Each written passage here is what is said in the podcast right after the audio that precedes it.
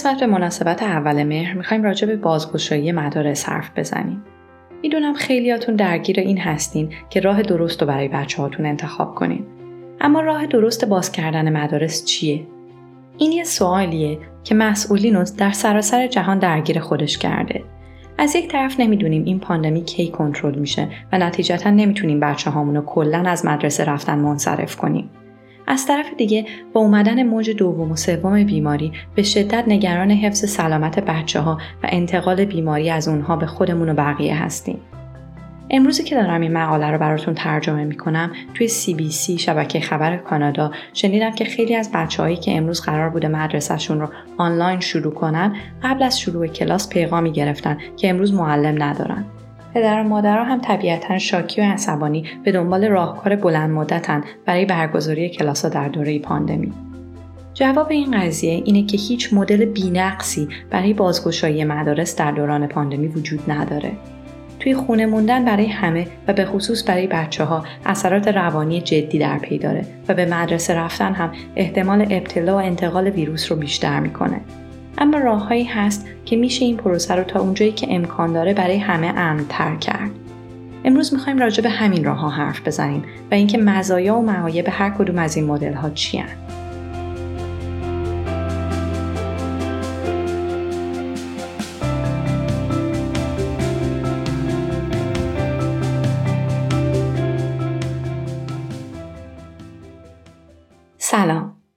آیده وطنی هستم و این اپیزود ششم شهر منه. شهر من پادکستیه که توش من هر دفعه یه مقاله در مورد مسائل شهری رو از یک منبع معتبر انگلیسی به فارسی ترجمه می‌کنم و براتون می‌خونم. عنوان مقاله این قسمت هست راهکاری برای بازگشایی مدارس، کلاس های حضوری، کلاس های آنلاین و آموزش در فضای باز. این مقاله نوشته لیندا پون هست که در آگوست 2020 یا شهریور 99 در بلومبرگ سیتی لب چاپ شده. برای ماها کادر آموزش، سیاستمدارا، کادر درمان و والدین دانش آموزا با هم بحث کردن تا ببینن چطوری باید بچه ها رو به مدرسه برگردونن و چطوری می‌تونن این کار رو کم خطرتر انجام بدن. الان وقتیه که می‌تونن ایده هاشون رو به صورت عملی امتحان کنن. خیلی از مدارس یا تو الان باز شدن یا دارن آماده میشن تا با یه سری تدابیر بهداشتی مثل فراهم کردن ماسک و برقراری فاصله اجتماعی و چک کردن درجه حرارت روزانه بتونن کم کم درهای خودشون رو رو به دانش آموزا باز کنن. بعضی از مدرسه ها زمان بندیشون رو شیفتی کردن. مثل زمان بچگی ما دهه شستی که یه گروهی صبحی بودن یه گروهی بعد از ظهری. اینجوری می‌تونن تعداد کمتری از بچه ها رو توی فضای مشخص جا بدن و این بهشون این امکان رو میده که فاصله بین بچه ها رو بیشتر کنن. اما خیلی از مدرسه ها هم چند هفته بعد از بازگشایی مدارس به خاطر بالا رفتن تعداد مبتلاها مجبور شدن دوباره درهاشون رو ببندن. توی خیلی از کشورها از جمله آمریکا با بیشترین تعداد مبتلاها هیچ برنامه مدون جامعی برای باز کردن مدارس وجود نداره و از شهر به شهر و استان به استان متفاوته. بعضی از مدرسه ها کاملا مثل قبل باز شدن. بعضی ها کلن بستن و آموزش رو آنلاین کردن و بعضی های دیگه یه مدل ترکیبی دارن که یه هفته آنلاین درس می‌خونن، یه هفته میان مدرسه و گروه های مختلف جاهاشون رو با هم عوض می‌کنن. این مدل های مختلف بازگشایی مدارس دارن بررسی میشن تا بفهمیم کدوم روش کمترین میزان انتقال ویروس رو بین بچه ها و در نتیجه از بچه ها به بزرگسالا داره. تا اینجا تحقیقات نشون دادن که بچه های کوچکتر معمولا خفیفتر به بیماری مبتلا میشن اما نسبت به بیماری ایمن نیستن. نتیجه تحقیقات در مورد میزان انتقال ویروس از بچه های کوچک به بزرگسالا متفاوته. یک سری از تحقیقات توی آمریکا نشون دادن که مقدار ویروسی که خردسالا به بزرگسالا منتقل می‌کنن کمتر از میزانیه که بزرگسالا به همدیگه منتقل می‌کنن. اما یه دسته دیگه از تحقیقات این نظریه رو رد کردن. توی کره جنوبی بررسی ها نشون دادن که کودکان زیر ده سال به نسبت بزرگترهاشون میزان کمتری از ویروس رو منتقل می‌کنن. بلومبرگ سیتی لب اینجا روش های مختلف بازگشایی مدارس، مزایا و معایبشون، اثراتشون روی روحیه بچه ها، پیشرفت تحصیلی و قابل دسترس بودن هر کدوم از این مدل ها رو بررسی کرده.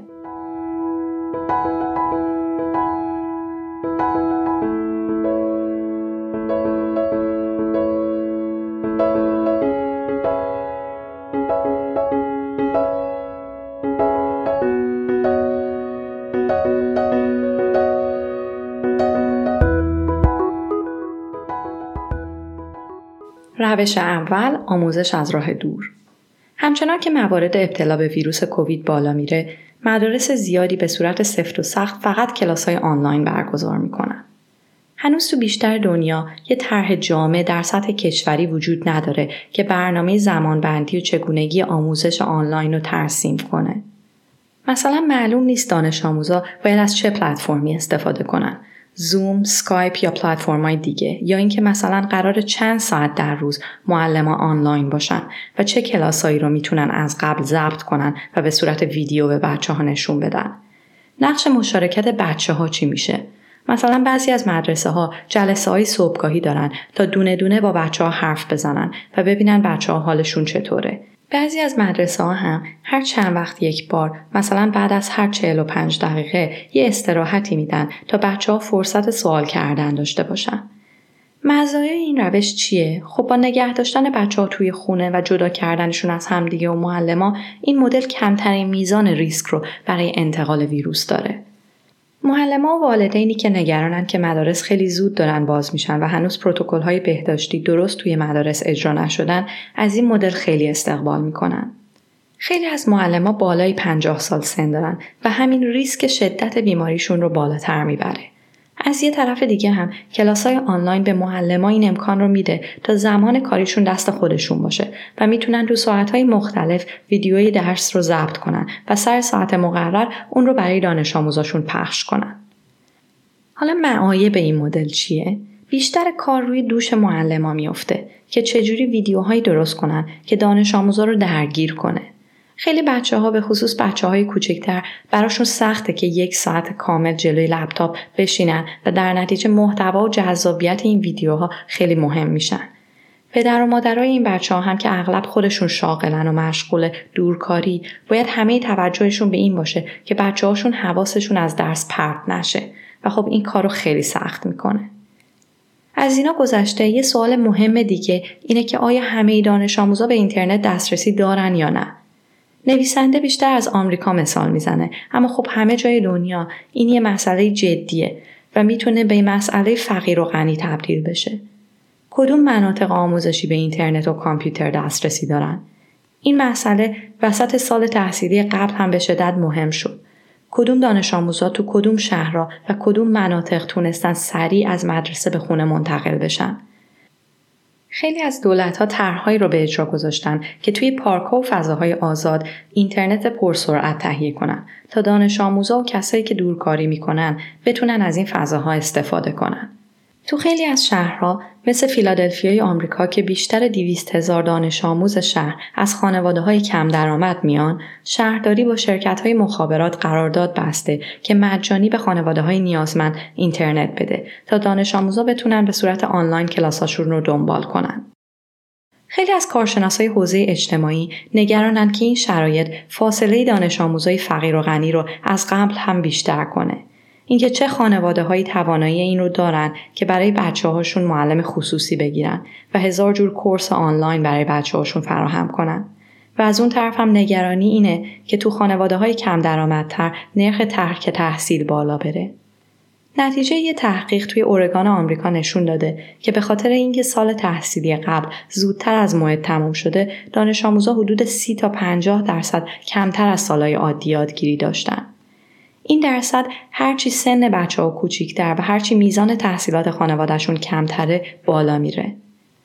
بدون کمک دولتی در سطح ملی این اختلاف روز به روز عمیقتر میشه. نیکل ترنرلی مدیر مرکز نوآوری تکنولوژی در مؤسسه بروکینز معتقده که ما امروزه به صورت خیلی روشنی می‌بینیم که مدارس دولتی همه به سمت مجازی شدن پیش میرن در صورتی که ما هنوز جواب درستی برای تصاوی در دسترسی دانش آموزا به اطلاعات نداریم. اخیرا در یک تحقیق برای مؤسسه بروکینز گروه تحقیق خانم ترنرلی به این نتیجه رسیدند که برای موفقیت این طرح فراهم کردن اینترنت برای تمام محله ها و مناطق شهری و روستایی و به خصوص محله های فقیرنشین الزامیه. برای سالها بیشتر دولت ها سعی کردن اینترنت رو در مدارس فراهم کنند اما به پیوستگی یادگیری از طریق اینترنت بین مدرسه و خونه کمتر توجه کردند.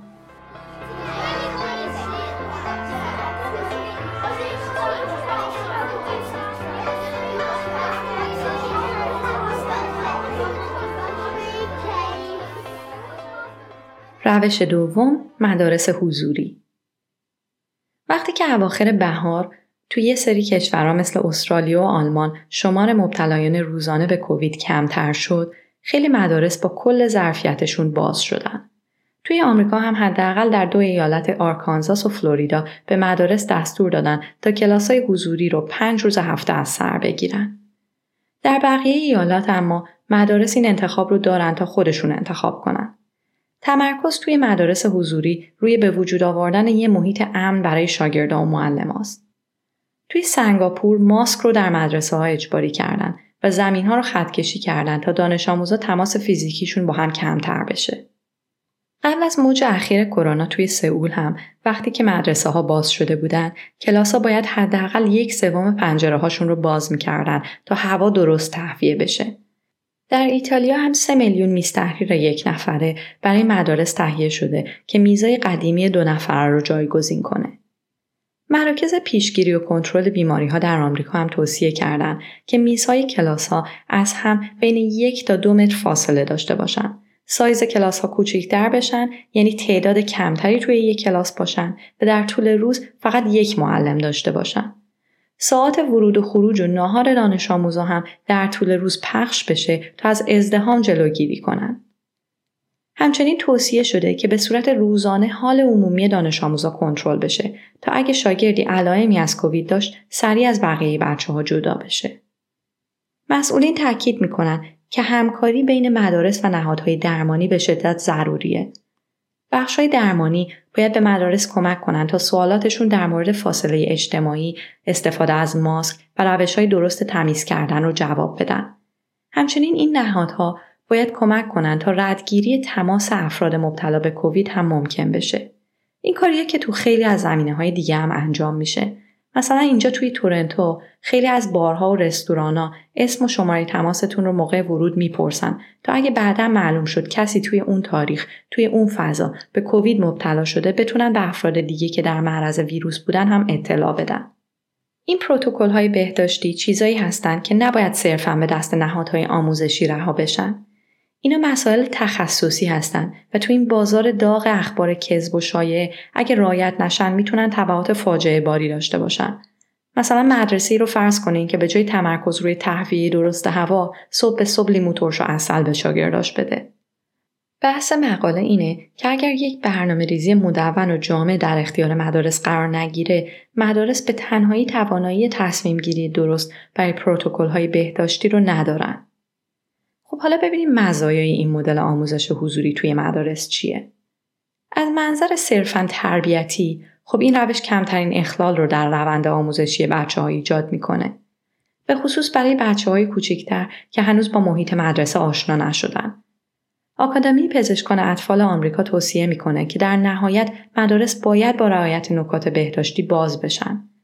این مسئله کاملا متفاوته با دورکاری افراد بزرگسال که بعد از پاندمی هم می‌تونه ادامه پیدا کنه. مدرسه جاییه که بچه ها توش مهارت های اجتماعی یاد می‌گیرن و ورزش می‌کنن و غذای سالم می‌خورن و دوست پیدا می‌کنن. بچه ها به داشتن یه روتین مشخص نیاز دارن. این روتین داشتن و حس نزدیکی به افراد به خصوص در این دوره پاندمی که هیچ چیز شبیه قبل نیست برای بچه ها خیلی ضروریه. حالا معایب این مدل از تحصیل چیه؟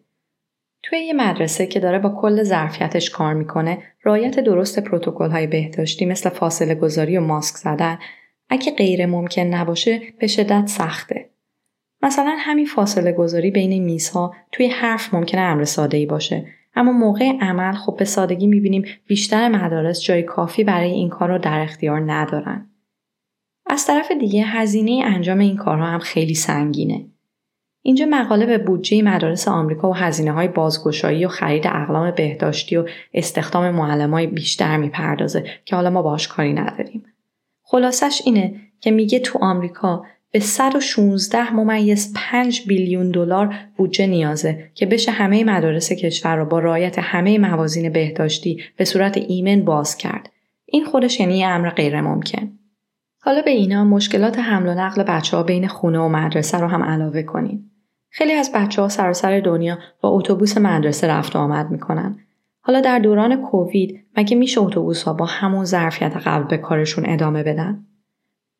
خلاصه این که مسئولین معتقدن با گذشت زمان به خاطر سختی این روال هم معلما هم بچه ها گارد خودشونو پایین میارن. فقط کافیه که برای چند هفته پیاپی مورد جدید بیماری دیده نشه تا بچه ها دوباره برگردن به همون سیستم سابق خودشون. در ضمن اگه یه موج جدید بیماری بیاد، یه گروه از دانش آموزا بیشتر از بقیه متضرر میشن. تحقیقات نشون میدن که تا همین الان هم بچه های اقلیت ها و خانواده های کم درآمد خیلی بیشتر آسیب دیدن. توی واشنگتن از هر هزار تا بچه ای که تست کوویدش مثبت شده 46 درصد اسپانیایی تبار 30 درصد سیاه پوست و فقط 7 درصد سفید پوست بوده. توی سراسر دنیا مدارسی که باز شدن داستانه عجیبی دارن. توی اسرائیل مدارس اواخر بهار باز شدن چون که اسرائیل اون زمان یکی از کمترین آمار ابتلا به کووید رو در سراسر دنیا داشت و چیزی کمتر از 300 نفر مرگ ناشی از کووید رو گزارش کرده بود. فقط دو هفته بعد کیسا شروع کردن به بالا رفتن. فقط توی یه مدرسه 130 نفر مبتلا شدن. مدارس دوباره تعطیل شدن و بیشتر از 6800 نفر مجبور به قرنطینه خونگی شدن. توی ایالت جورجیای آمریکا هم یه منطقه آموزشی که ماسک رو اجباری نکرده بود فقط بعد از یک هفته از بازگشایی مدارس مجبور شد 925 نفر رو به قرنطینه بفرسته که حدود 60 نفرشون هم تست کوویدشون مثبت در اومد. یه عکسی چند وقت پیش وایرال شد از یه مدرسه توی دالاس که همه شاگرداش توی راهروی مدرسه بدون ماسک عکس گرفته بودن. نمی‌دونم دیدین یا نه. اون مدرسه هم مجبور شد ببنده چون که تست کرونا نه نفر از بچه ها و کارکنای مدرسه مثبت شد. حالا چند نفر واقعا مبتلا شدن رو نمی‌دونیم. مسئله اینه که این فقط دانش آموزا نیستن که احتیاج به توجه خاص دارن. معلما هم که به صورت سنتی شغل کم درآمدی دارن در واقع با به مدرسه رفتن جون خودشون رو کف دستشون گرفتن و عملا با حمایت کمی هم از طرف دولت ها روبرو هستند.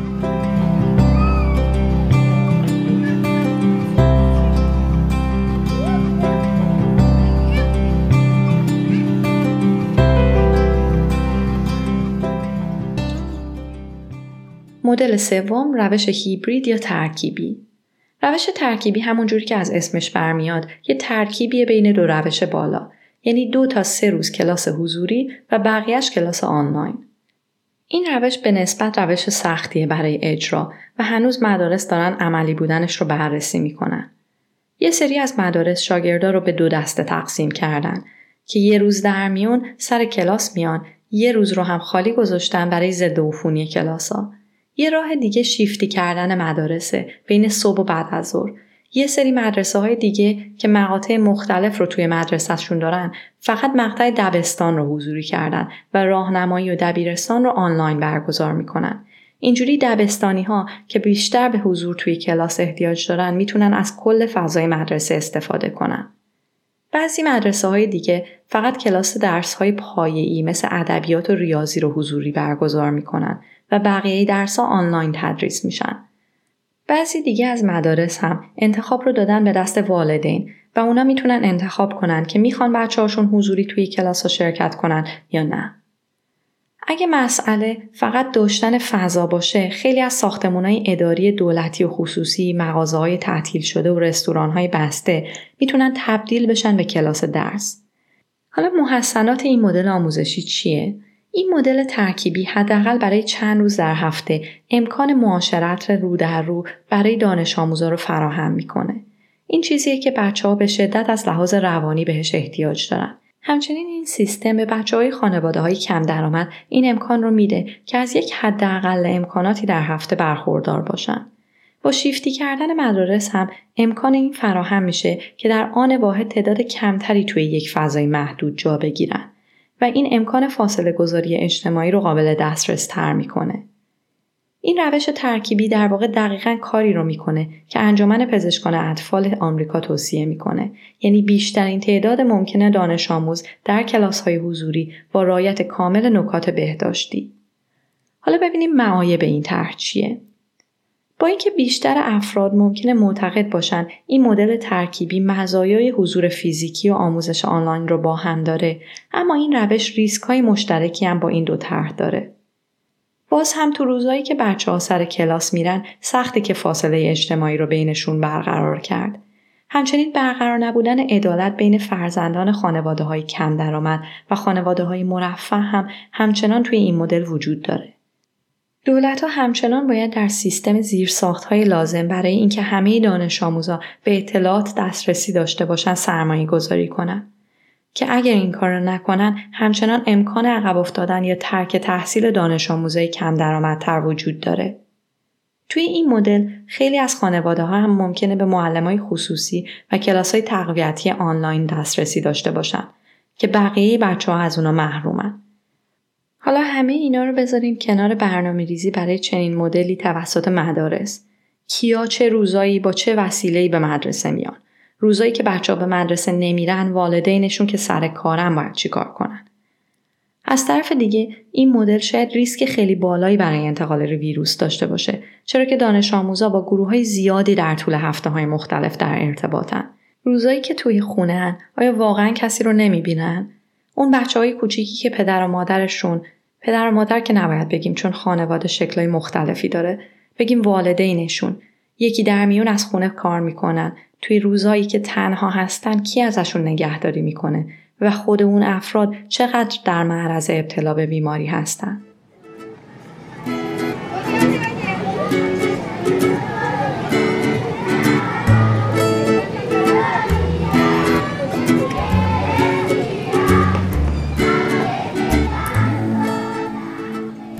مدل چهارم آموزش در فضای باز یک متد آموزش که توسط سازمان جهانی بهداشت در پاندمی های قبلی هم توصیه شده انتقال کلاس های درس به فضاهای باز یا فضاهای بزرگی مثل استادیوم هاست که الان خالی افتادن. توی نیویورک این ایده طرفدارای زیادی پیدا کرده و اعضای شورای شهر پیشنهاد دادن مثل رستوران ها که به فضاهای باز منتقل شدن شهرداری برای مدارس هم این امکان رو فراهم کنه تا مدارس به فضای باز بیان. هر فضای بازی مثل ورزشگاه ها، پارک ها، بناهای مذهبی با فراهم کردن اینترنت می‌تونن تبدیل بشن به مدرسه. فقط کافی میز و نیمکت ها رو با فاصله توی این فضاها قرار بدیم. از محسنات این طرح اینه که نه تنها امکان انتقال ویروس در فضاهای باز کمتره بلکه تو این فضاها دست معلم ها هم برای درگیر کردن بچه ها به فعالیت های فیزیکی بازتره. به علاوه در طبیعت بودن اثرات مثبت روانی زیادی برای بچه ها داره. یه تحقیق توی دانمارک نشون داده که امکان بروز بیماری های روانی در کودکانی که از فضای سبز به دورن 55 درصد بیشتر از بچه که مستقیم با طبیعت در ارتباطن. معایب این طرح هم مشخصن.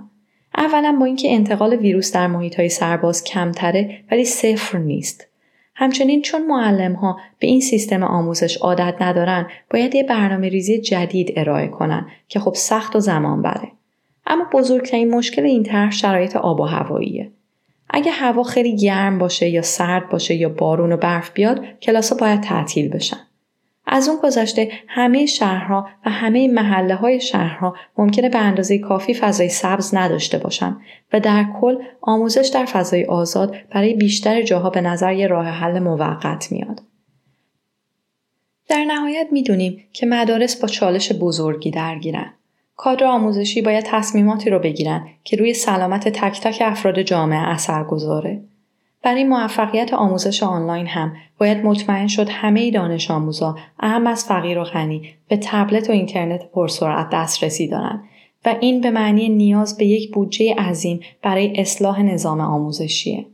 اما نهایتا جواب دوراهی بازگشایی مدارس در کنترل بیماری خارج از مدارس نهفته است. مرسی که به من گوش کردین. پادکست شهر من رو می‌تونین از کانال تلگرام من یعنی شهر من پادکست به لاتین و بدون فاصله یا از طریق صفحه تهران پادکست دنبال کنین. خبر خوب همین که از حالا به بعد این اپیزود و اپیزودهای قبلی از روی تمام اپلیکیشن های پادگیر روی گوشیتون قابل دسترسه. تا اپیزود بعد.